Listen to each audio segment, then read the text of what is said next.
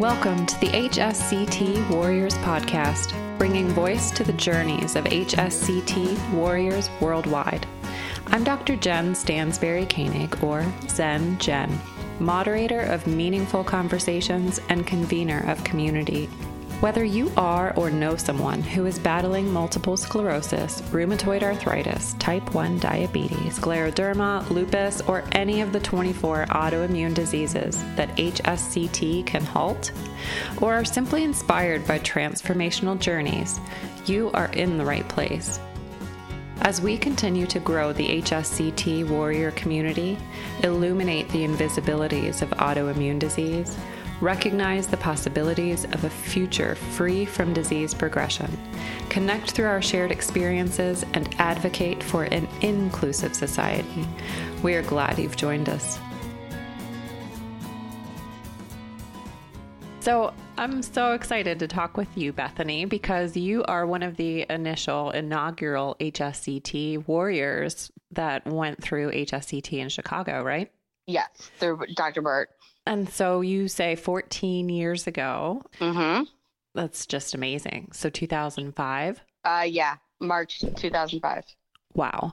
So how did you even find out about HSCT? Um, in 2004, I'd probably say like September, October. Like I'm trying to think back 14 years ago, so some of this is a little foggy. Sure, it's a long time. I'm, I struggled remembering last week. Um, but uh, my mom was watching. Uh, are you from Chicago? I am not from Chicago. Okay, so basically their NBC, NBC station. She watches their news, and she was watching the 10 o'clock news, and I was already sleeping because back then, I mean, I literally would get up, go to work, come home. She would force me to go work out, and I'd go to bed at like seven, eight o'clock. So, like, that was my life. And how, how long came, had you been living with MS? I was diagnosed in August of 1998. Okay. So about seven years or so. Yeah, it was seven or yeah, six years. Seven. Yeah, when your mom found HSCT. When my mom found it. So she was and watching a news special about She was Dr. watching Burt. the news special and he was on it. And she's like, if you ever want to look at something better. Well, I had gotten to the point where I couldn't take any of the drug so I was taking 1,250 milligrams of prednisone mm. one day, once a month, which, if you've ever taken prednisone, tears up your stomach. Indeed. I like go out of my way now. Like if I have asthma, so um, if it gets bad enough, I have to take steroids. But I go out of my way not to take steroids, just because it everything that I went through with prednisone back then. But it wasn't a long time solution it was like just biding our time until we could find something else. And I was kind of at my end. I was relapsing probably two or three times a year. Mm. And I was 24 years old. Wow. So I couldn't move out because I couldn't take care of myself. I mean, going through college, there was a period in college where I went numb from the neck down. Oh, my goodness and I literally could not even feed myself. So she handed it to me and was like, Yeah, I'm done with this. There's got to be something else. There's got to be another option. And like everybody talks about on Facebook, neurologists don't like this. Like HSCT, right? Yeah.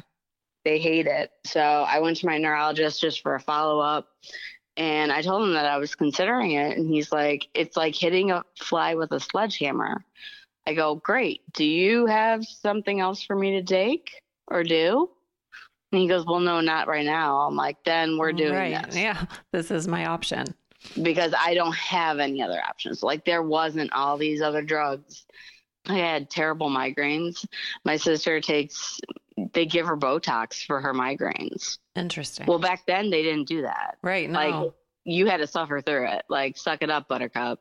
Like tough. Right. So um, I basically went to him and said, "Let's try this." And when I saw him, I wasn't bad enough, which was surprising to me. That's that I wasn't bad enough. Yeah. I'm like, I'm relapsing two to three times a year. I can barely walk, and I'm 24. What do you mean I'm not bad enough? And he's like, you know what? You do have the precursors of what the the trial states. I'll take you on. Well, yeah, that's so interesting to think back 14 years ago to what his trial parameters were because they've evolved over time. Right.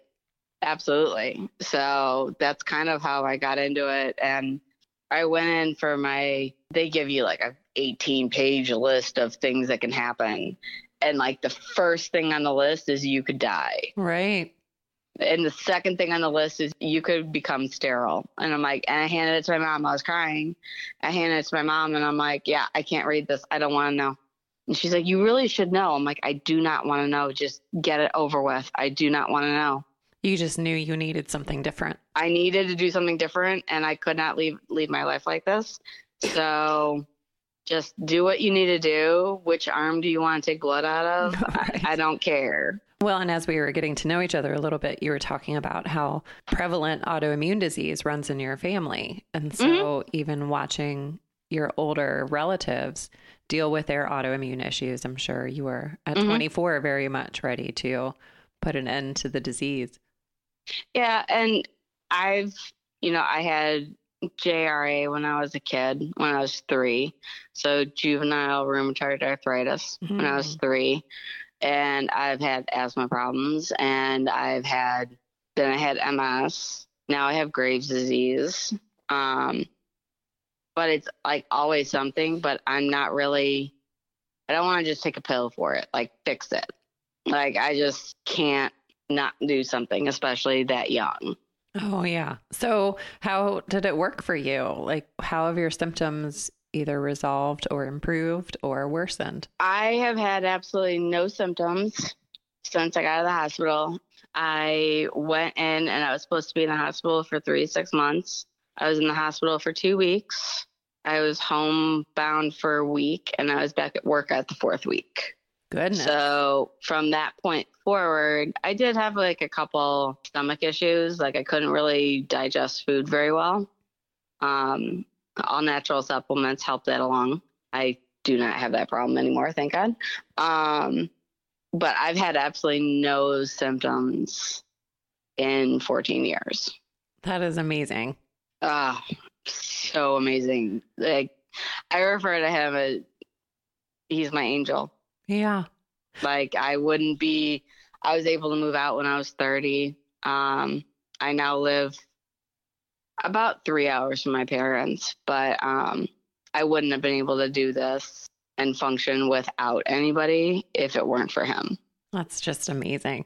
And I think he knows you're grateful. So you all have maintained a good relationship over the years, right? I'm sure he's curious, we have curious to know how you're doing. You know, yeah, going forward. At five years, I signed the contract for five years, and at five years, I looked at him. I'm like, okay, we'll see you later. And he's like, well, you know, you can keep coming back if you want. And I'm like, yeah, that, yeah, no. At the time that five years hit, I had just moved, and going to the doctor is no longer like down the street. It's like a three hour trip one way. So I haven't seen anybody. I do, I am very conscious of everything that goes on in my body. There was one day, probably about a year and a half ago, I got home from work and my hand was numb and I like freaked out. I bet. Like, just totally freaked oh. out. And it turned out like, because I'm getting older. And I'm not saying I'm old, but I am getting older and my body even though I'm only 39, my body feels like it's 65. It's been I think I quite a lot. Some, sure. I think I have like a pinched nerve in my back or something, which is causing the hand numbness. But it's very uh, eye opening when that just shows up out of nowhere. Sure. So I do have a, a general that I see once a year. She's very involved. She regulates my thyroid issues because my thyroid was removed uh, seven years ago, I think. No, had it been longer than that, 12 years ago. So she, they regu- regulate my hormone levels and she kind of operates the whole thing. And she always says, she goes, if anything ever pops up, you need to go see somebody as soon as possible because it's always the worry when is it going to come back? Because I don't say that I'm cured. I say I'm in remission. There you go. It's not a cure. Well, and it's good. Has she done some research around HSCT and learned for herself? She knew a little bit about it. She was my GP when I went through it, so she was aware of it. Um, I think she mainly focuses on keeping me whole, which sure, is and healthy. Yeah. which which is a struggle. But like overall, I could be so much worse off.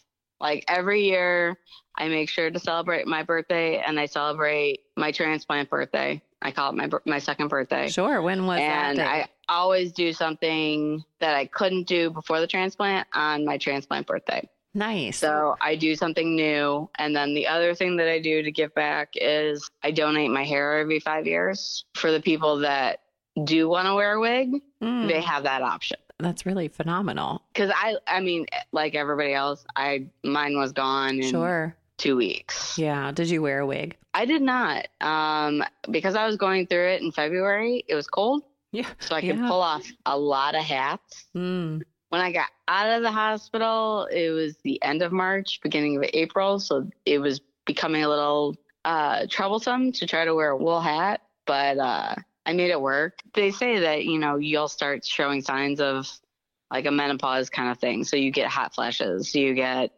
you know, just uncomfortable. And just the idea of putting a wig on my head like freaked me out a little bit. sure. So um, I did uh, have some fun in public every once in a while. Like people were looking at me kind of funny.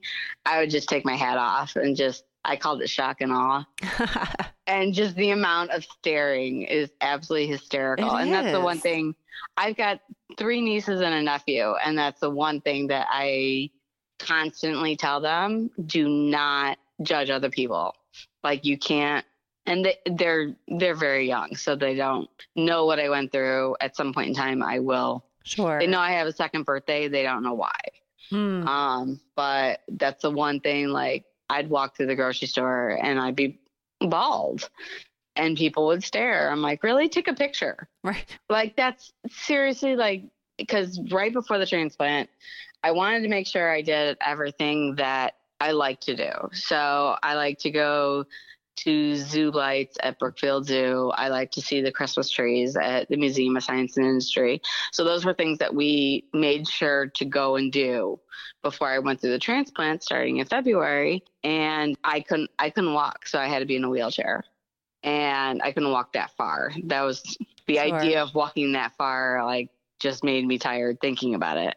And the amount of people that stare at you is is truly amazing. Yeah. Like we've got the plague or something. Yeah, like, oh, uh, are you going to give me something? And like, even with going through everything with my dad, he's completely paralyzed now. But at the point that he was just using wheelchairs, even when you're at the hospital going to the doctor, people Yeah, stare they at still you. stare. Like, I'm in a hospital. What are you looking at? Right. At least smile. At least smile.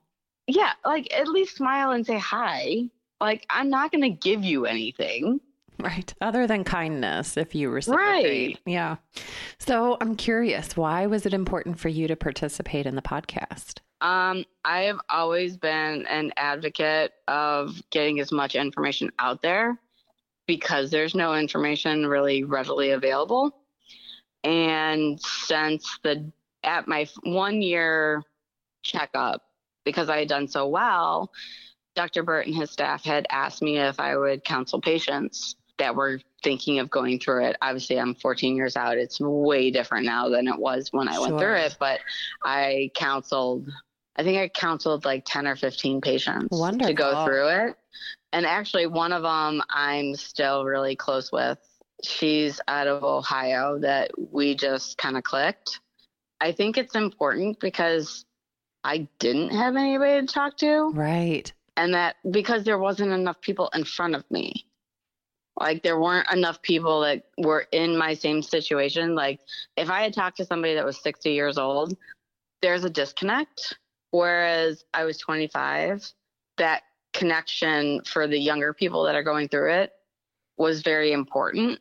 And i think all but one went through the transplant Um, That's fantastic that you offer that support to others. So I'm always willing to talk about it. I actually was in Rome with Dr. Burt a year ago, actually, wow. almost to the day. The Cura Foundation puts on a um, conference. I think it's like every two years, maybe. And uh, it's called Unite to Cure. It takes place at the Vatican. And it's basically a whole bunch of doctors that get together and tell what they're doing, like with stem cells and like how far these stem cells can go. Stem cells are the most underutilized thing in our body that I can even think of. Yeah, our body Like- creates them all the time. They're do- they're doing work with like people that have like torn rotator cuffs or they're doing things with autism. Uh it's so vast. They actually interviewed me at the conference and Oh. uh How was that experience? Oh my God.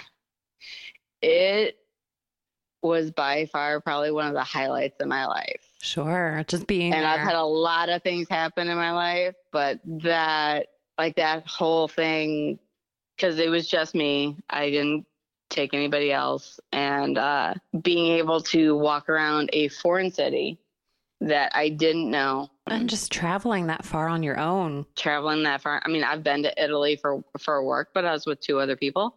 Doing it all by myself, which is something I couldn't have done before.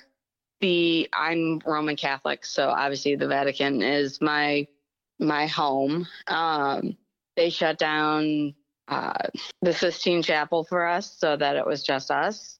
We could take pictures. We could do whatever we wanted. We had private tours. We had a presence with the Pope. There were so many different things that I got to do by myself that I could have never have done before this. Amazing. so it was like if I ever had to pick somewhere to live, it, Italy would be it for me. Like that, just It is- everything about it. Yeah, it's a beautiful country. Oh my goodness. But how cool that you get to present with Dr. Burt about your experience. Well, and for me, it was I get to tell my story again because for people that don't know about it, that don't know what happens with it, that are scared of it, it's nothing to be scared of. It, it's literally the best thing that ever happened in my life. And I will be eternally grateful for my mom watching the news, oh which is just the weirdest thing on But earth. it's happenstance, you know, it's total chance. like I've never up until this day today I've never just randomly seen his stuff, his information. It's always been a connection with something else. So it's not readily available. It's not out there. I see it because I'm part of these groups because I'm looking for it Right. um, I mean, my sister is a doctor in Arizona, and she's had MS for I'd probably say 12 years. I think Are drugs working for her?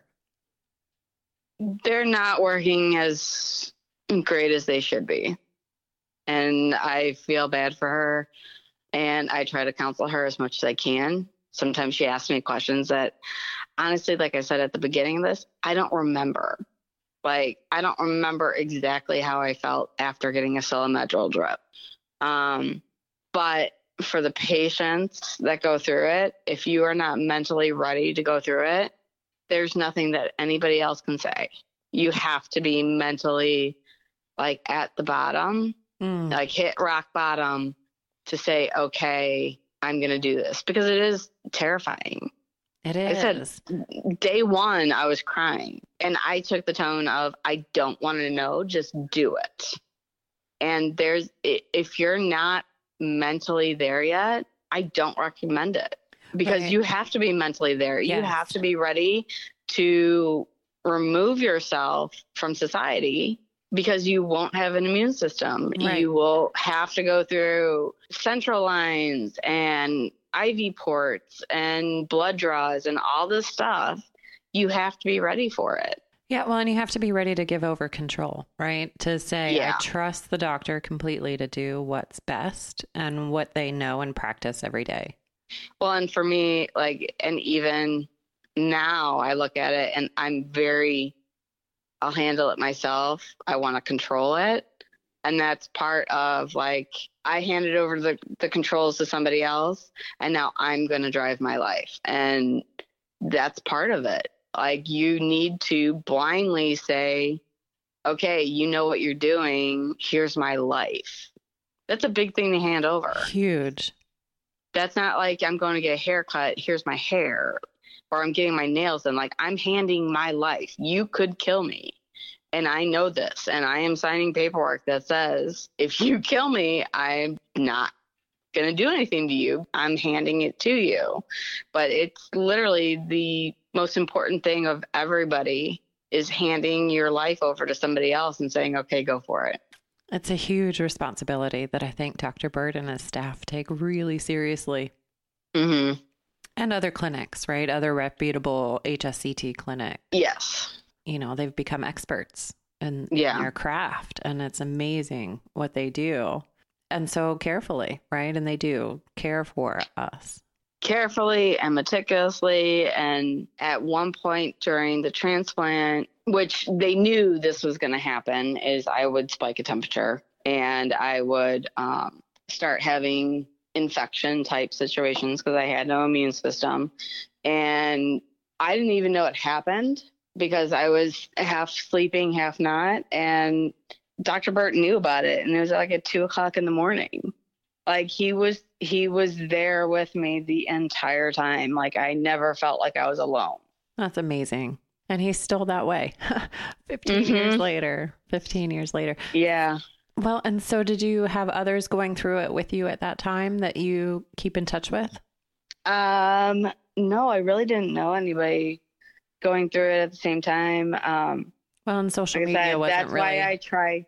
That's why I try to counsel and talk as much as I can because I did go through this by myself. Like my my family was obviously there for me, but there was nobody else that was going through it that I knew of. Sure. So, what were the essential components for you during that time? Like, what were your supports? My supports. Um, trying to focus on what was not going on. Like I knew what was going on. I knew that they were putting chemo into me, and I tried to focus on other things. I did a lot of cross stitching. yeah. And a lot of watching Friends and Sex in the City. Distraction. The essential the essential part to it is make friends with the nurses. Oh, you can yeah. get so much farther if you make friends with the nurses. So I ended up with a DVD player and I ended up with um, actually, one of the nurses ended up buying me this cross stitching carrying case that when I got so released. Kind. But yeah, the nurses were they took really good care of me. But I really wanted to focus on what wasn't like I didn't want to know, so I just focused on other things. Well, and you trusted that you were being cared for. Mm-hmm. Because yeah, part of making those relationships is building that trust, right? Mm-hmm. So, how has recovery been going? Recovery, like I said, the the only thing that I struggle with is um, everything that I had lost had come back, with the exception of fine motor skills in my hands, which is why I was cross stitching to work on those fine motor skills, mm, building those muscles. Um, yeah, I can't hold a lot of small things, and it's it's a struggle for me to do it. I've kind of gotten away from cross stitching because as I get older, I think I'm getting like tendonitis or something in my hands. So cross stitching is really hard. So I've moved on to adult coloring books. Um, still fine motor, yeah. Still fine motor, but I don't have to worry about like the really tiny things because those needles are really tiny. Indeed. But other than that, I mean, the fine motor is is a constant I have to work on it, and I can tell when I haven't done it in a while. Well, like yeah. I'll go through periods where I just don't do it, and after like a week, ten days, I'll start to notice it because I'll start dropping a lot of things. So I know I have to go back to it. Sure. Well, and you mentioned that you had uh, been diagnosed with rheumatoid arthritis at a very young age. Mm-hmm. So is that part of it, or do you think some of the rheumatoid arthritis was also absolved with HSCT? I think that it was strictly MS. Um, the rheumatoid arthritis kind of at the age of four, it was completely gone. So I think all of it, all of my problems have stemmed with MS. Like I slowly lost my balance. I slowly lost my small motor functions. Sight kind of come, came and gone. Um, but everything else came back with the exception of my hands. Wow. Well, and you mentioned fatigue, right? And walking long distances was Mhm. also an issue. Um, hmm And that's no longer an issue. No. Um, when I got released and everything, long, long, long story short, um, my dog that I had back when I was going through it had passed away. We had decided that we didn't want another dog. Two weeks later, we had another dog. Um, and I trained him. So I would get up early with him in the morning, like five o'clock in the morning. We'd go for like a two mile walk, kind of building myself up. So he was kind of my seeing eye dog, for lack of better terms. Sure. Um, Therapy. yeah. Therapy He, dog. he was my therapy dog and really kind of helped me get back to where I was. before transplant. That's wonderful. hmm That's wonderful. So you would say HSCT has worked. Oh, absolutely. 110%. Were there any tough decisions for you when you first found it and you're doing your research? You mentioned you really didn't want to know too many details. Like, was it really Right. tough to not know? Was it really tough to hand over that control? Um, yeah, a little bit. It was uh, what was really hard for.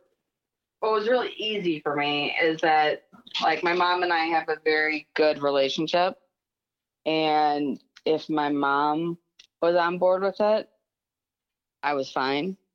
Like, the only time I ever have problems is if my mom thinks that, like, maybe this is not the best decision. I really didn't have a lot of problems like handing it over because I was being pushed in so many different directions by so many different people saying that you're fine, just keep moving through it. But you knew you weren't fine. Yeah, it was one day at a time. Still is. Yeah, right? It really still is, one day at a time. So, what was the cost to other people in your life when you were going through it at such a young age? Um, I think it was stressful for everybody in one way or another. My sister at that time was in med school. My brother was in college. So I don't think there was really, I think the only people that were really affected by it were my parents because they were the ones that at the time they were both working downtown. Um, so my mom would come and stay with me from like after lunch until quitting time. So I think the stress of having a kid in the hospital Yeah. was was hard, especially since like there were days where nobody was there. It was just me. Mm. There weren't a lot, but when you have somebody that's sick, you make like it just becomes your life. Mm. Right. Like my dad is end stage ALS, and I do a lot of driving to and from Chicago. sure. And I don't look at it as work or stress or, oh my God, I have to do this again. I look at it as it's family. Well, yeah, opportunity to spend time with him. Yeah, opportunity to spend time with him, opportunity to spend time with my mom, make sure they're okay. I mean, it's a constant. I don't look at it as work. I don't look at it as it is stressful, but it's also you're watching a loved one die. So it's automatically going to be stressful. But I never saw any kind of stress on my family or my friends or anything like that. They showed up. That's phenomenal. That sounds like your parents are a huge support in your life. Yes, I am very close with my parents. That's beautiful. So, what could you offer as advice based on your experience and your experience even with MS and being in a family that's riddled with autoimmune disease? What would you offer as advice to others? Um, it's not as scary as it sounds. It's work. I mean, you really have. It, it's still work, as Right, the everything in life is, Mhm. but it's worth it in the end. Well, and so how do you continue to work at it? How do I continue to work at it? I definitely try to make sure I take care of myself and take care of my body and not give anything a reason to flare back up. Mm, right. So it's a working out seven days a week. It's a making sure I'm eating the right things, not smoking, not drinking, no drugs, um, maybe an occasional glass of wine, but that's the extent of that. But really making sure that I'm taking care of myself so not to encourage anything to kind of flare up. Mm. Because I've been given a second chance. I'm not going to blow it. Yeah, right. If I'm going to blow it, it's not going to be in my control. Sure. Yeah, there you go. So, cheers to almost what, 15 years? It'll be 15 years uh, next March. I turn 40 next next January. So next year is kind of the big year. How are you going to celebrate? Um, me and a couple girlfriends are gonna take a trip, small trip, like Florida or something like that. Um, and then I donate my hair next year. Nice. Every five years. That's amazing. I'm sure everyone appreciates that effort. I hope, and you know, in Central Illinois, we actually have a St. Jude subsidiary through OSF Medical. So it goes through St. Jude. So it might not be like HSCT specific. It's not directed sure. to H, but I make sure that it is directed toward medically Sure. needed things. Yeah. I don't do the whole, you know, locks for love or anything like that because anything that traces back to like you can buy it, that's not really the idea Right, behind right. it. Yeah. That's awesome. So shifting gears a little bit. What about a superpower that maybe you gained from your experience with HSCT? Hmm. Um, I guess being more conscious of my surroundings. Um, I've always been very conscious of things, but not really paid attention to them. Now, like, nobody can really like walk up behind me because I can hear you coming. Um, and they try, and there will be people standing behind me, and I'll know who they are. Like, okay, what can I, you know, Joe, what can I do for you? And they're like, how do you do that? I'm like, I just, I'm very conscious of my around my surroundings. And I think that's part of like paying attention to my body as well oh, yeah. is I'm very conscious of things hurting, things being numb, just paying attention. Yeah. Well, what's going on at the cellular level in your body hmm and how that radiates, you know, and, and sensing other people. The other part is I'm constantly trying to help other people, whereas before it was kind of like all for me Mm, and, you know, typical 20s. sure. Um, but now it's, I'm constantly trying to help people and it's not really about me. I don't know if that's healthy or not, but Well, to the extent that you are filled up by that effort, right? Then it Mhm. is healthy. I mean, if yeah. if you can strike a balance where helping others does good for you, then absolutely it's healthy. Yeah, I feel pretty fulfilled when I do it. I'm sure. So it sounds like you share that superpower with others, and we appreciate. well, I- mean, even just the extent to which you continue to participate online is phenomenal. That Mhm. you're willing to lend a hand to continue to support people and getting to the place where they are confident going through HSCT. hmm Yeah, I agree. It's so important to get in the right mental state. If you're not mentally there or not mentally ready, I think that was part of what helped me do so well is that I really just wanted it over and I'll do whatever I need to do to get through this. Yeah, it's not always easy for people to get there. It's not. I've counseled a lot of people that just not about stem cells uh, transplants, but more MS patients, and there's two of them that I counseled that they aren't there, and I counseled them over 10 years ago. But if they found something that works, then that's great. Like you found something that works. Right. That's so important. There was nothing that worked for you. Right. And that's the difference. And very limited options. Very limited. So, what's been another any other strategy that you would recommend to anyone, or a book or a resource, anyone preparing to go through HSCT who do find the mindset and do sign up, right, to hand their life over? Is there anything specific that you would recommend? Talking to other patients.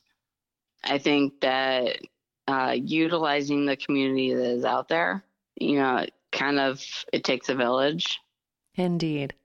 Um, I think other patients can bring some light.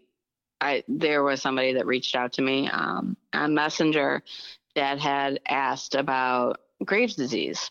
This person had developed Graves' disease as well after the transplant, and just asking how I have coped with it. How did I treat it? Like I said earlier, I'm all about like fix the problem. So my problem was my thyroid, so they took out my thyroid. Like fix the problem, let's move on. Right. I'm I'm not all about trying to dance around problems. Right. Just or because yeah. Like prolonged. My my thyroid was I did a thyroid storm for a little bit and then they could never really get it back in line. So they gave me two options. They're like, well, we could do radioactive iodine or we could just take it out. I'm like, just take it out. Like, why are you going to do all that? Right. Let's be done with it. And they're like, well, it is surgery. There is a risk. I'm like, yeah, there is. But just fix the problem. So I've never really understood the, oh, you really should have the surgery, but let's do all this physical therapy and, you know, home remedies and this, that, the other. Like, if you know that you need to do this to fix it, like, yeah, there's always a chance of death. There's a chance of death for me walking across the street. Correct. So there's a chance of death anywhere you go. Like mm. that's my big thing at work. Indeed. Is I'm constantly trying to give them the tools to do it themselves. And I'm like, if I get hit by a bus, you're going to need to know this. very, so very that's true. that's my whole thing is utilizing the communities that are out there to give you the support to move forward. That's just beautiful. And thanks for staying a part of that community. I find uh, I find some support in it myself. Like it's just it sometimes you can get real down and, and really frustrated. Like there are days where I literally have dropped coffee all over the floor, uh, dropped makeup down my front, like just keep dropping things and it's frustrating.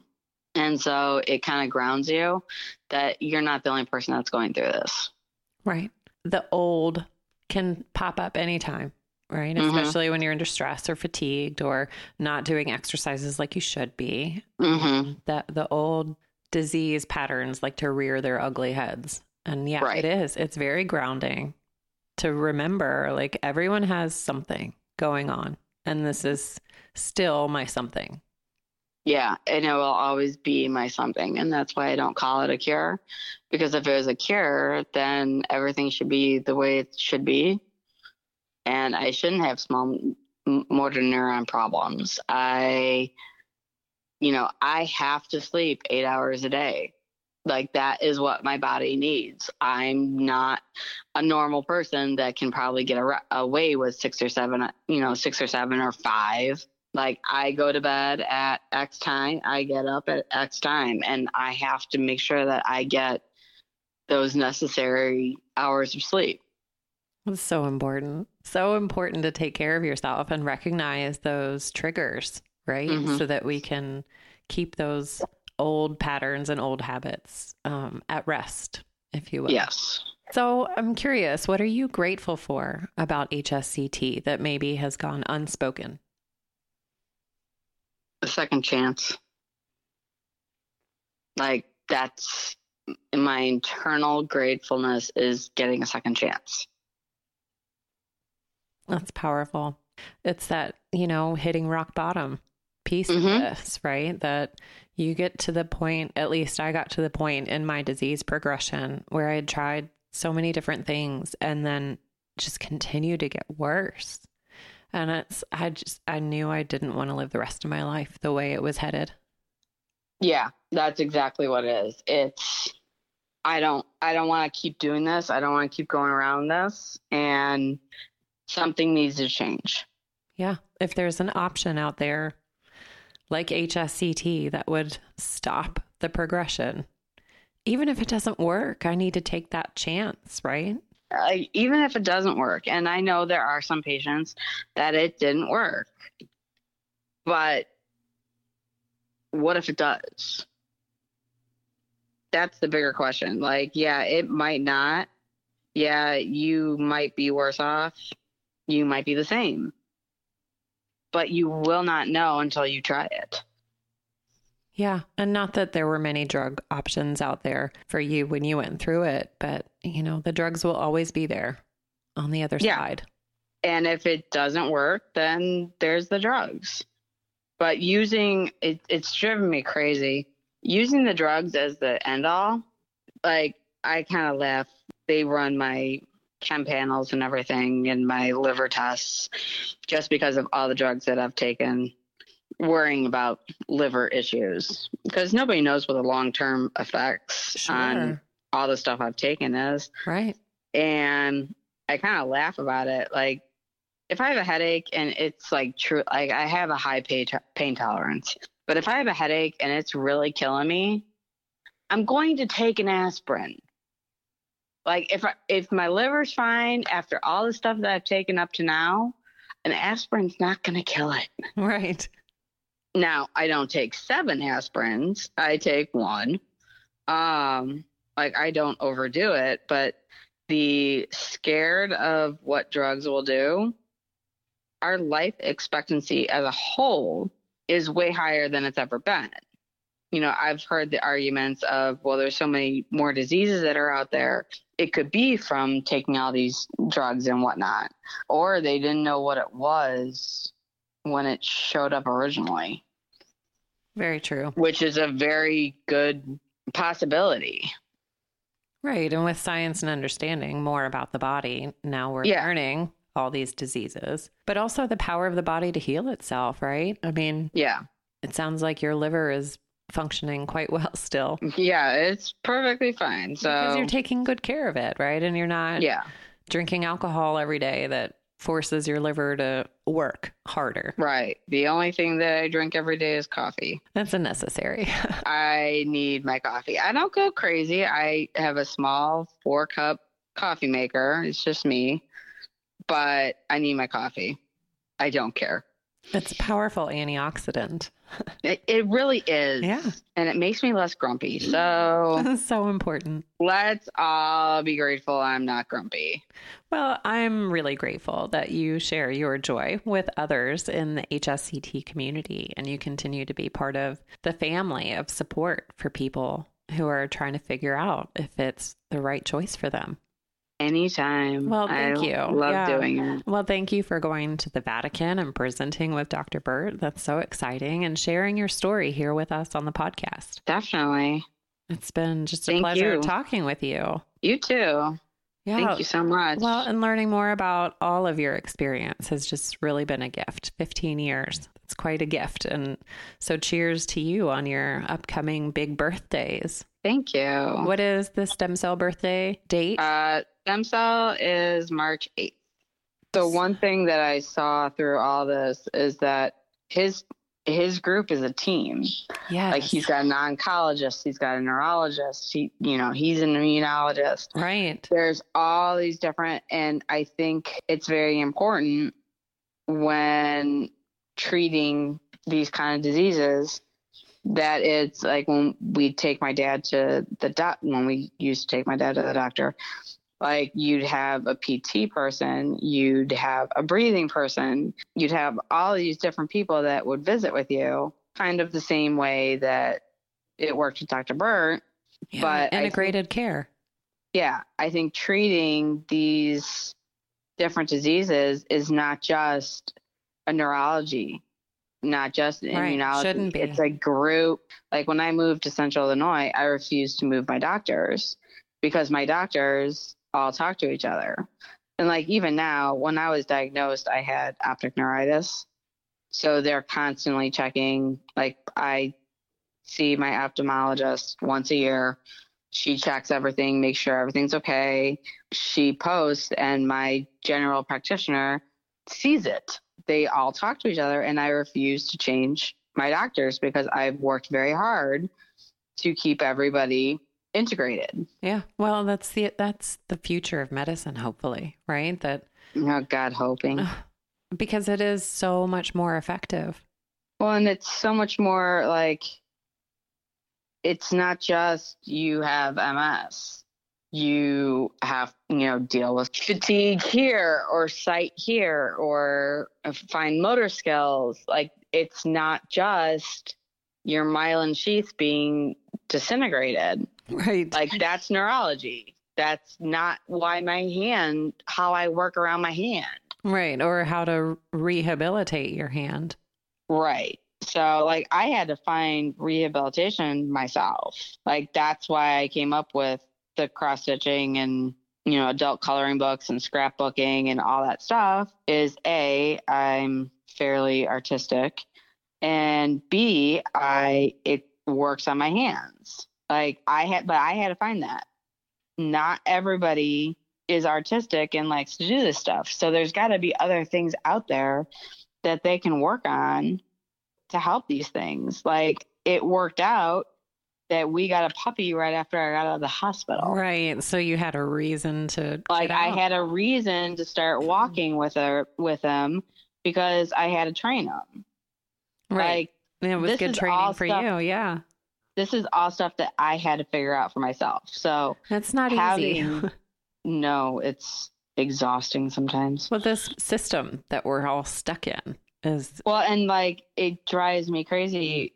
You know, there's, I don't get political at all because it's just a very good way to get in a fight with somebody. And, but the one thing that I am 100% behind is that our healthcare system is broken. so broken. Like, seriously broken. And I can say this because my sister's a surgeon. I've seen, I can't even tell you how many different doctors. I mean, I still remember my doctor's name in Louisiana that diagnosed me. Um, but our healthcare system is broken. It's not a, you know, team of doctors. It's one doctor that thinks that you should do A, B, C, D, E.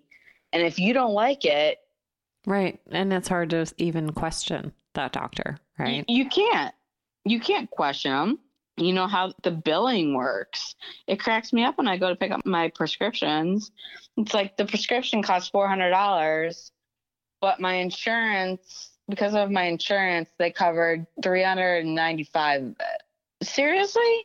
Then why don't you just charge five dollars? Right, right. And like call it a day. Well, because Like- at some point they're getting payments from the insurance company, right? Right. There's an odd entrepreneurial couple in Texas somewhere that is actively fighting the drug companies because it. I take Advair, which is like the purple disc um, inhaler, and what the drug companies do is they hold on to their patents longer and figure out how to hold on to it longer so they can charge whatever they want. So for one inhaler, and I have very good insurance, one inhaler cost me $85. Whoa. Like the stuff that they did with um, the EpiPen is disgusting. Oh my gosh. oh my gosh. And they're just waiting for people to forget. They offer no other option. There's no other option. And they hold on to these patents so that they can charge you and the insurance companies whatever they want. It's a racket. It's a So- total racket. the whole thing, you know, what my sister has to do, because she works on a lot of VAs, what she has to do for billing, all the whole thing from the doctors to the med schools. Med schools cost 500 grand. Seriously? Like, these are people that are going to save us. Right. And People who are devoting themselves to healing other people. when I got out of college, I went to college basically to be a child psychiatrist. And but when I graduated, I was so sick that I couldn't even fathom the idea of going back to school for like For grad school. Yeah, Continuing- sure. continuing education. And that was A. B. I was the I'm the oldest, so I went to a private college that cost me 80 grand and I got an amazing education. I'm not saying anything about that. But now I'm 80 grand in debt. Right. Right. So who wants to go on for further education? So I ended up like just trying to find a job and I ended up in jewelry and I love it. I love what I do for a living. I would never trade it for anything. That's amazing. But the entire healthcare system is broken. And the people that want to sweep it underneath the rugs, I can guarantee they have an insurance company or a drug company in their back pocket. And that's what's so sickening. It really is. It really, truly is. I mean, I get it why HSCT isn't an option because There's no long term anything. Like the insurance companies don't make any money because they have patients that are now healthy. The the drug companies don't make any money because they have patients that don't need their drugs anymore. yeah. And Why so- would why would they like it? Right. And why would they ever support it? So, yeah, thank you for sharing your story because it helps us let people know that it's an option. Of course, When the, anytime. when the doctors won't present it as an option. it just is. It's Yeah, no, it was great talking with you. And I wish You you, all the best with your dad. That's not, it's not easy to be a caregiver and especially No. to, to see your parents suffer. It's just, um, I feel bad for my mom more than Sure, me, but because she's there twenty four seven. Well, and just, you know, like you want to be able to end suffering. You want to hold Yeah. on to life and and the good memories and all of the good. So yeah, my heart goes out to all of you. Thank you. I'm glad you get to still be there with him and and spend time. Yeah, That's so important.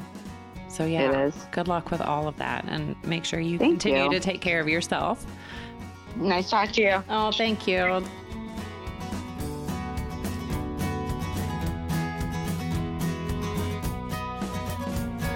Be sure to visit our website, hsctwarriorspodcast.com, where you can find notes from today's episode, submit ideas or feedback, and access the latest HSCT research and resources.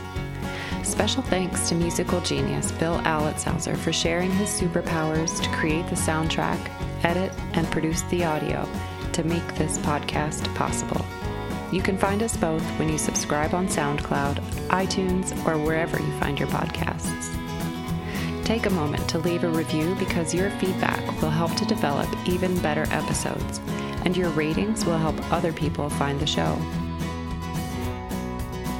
Tune in next Wednesday for a brand new episode highlighting another HSCT warrior.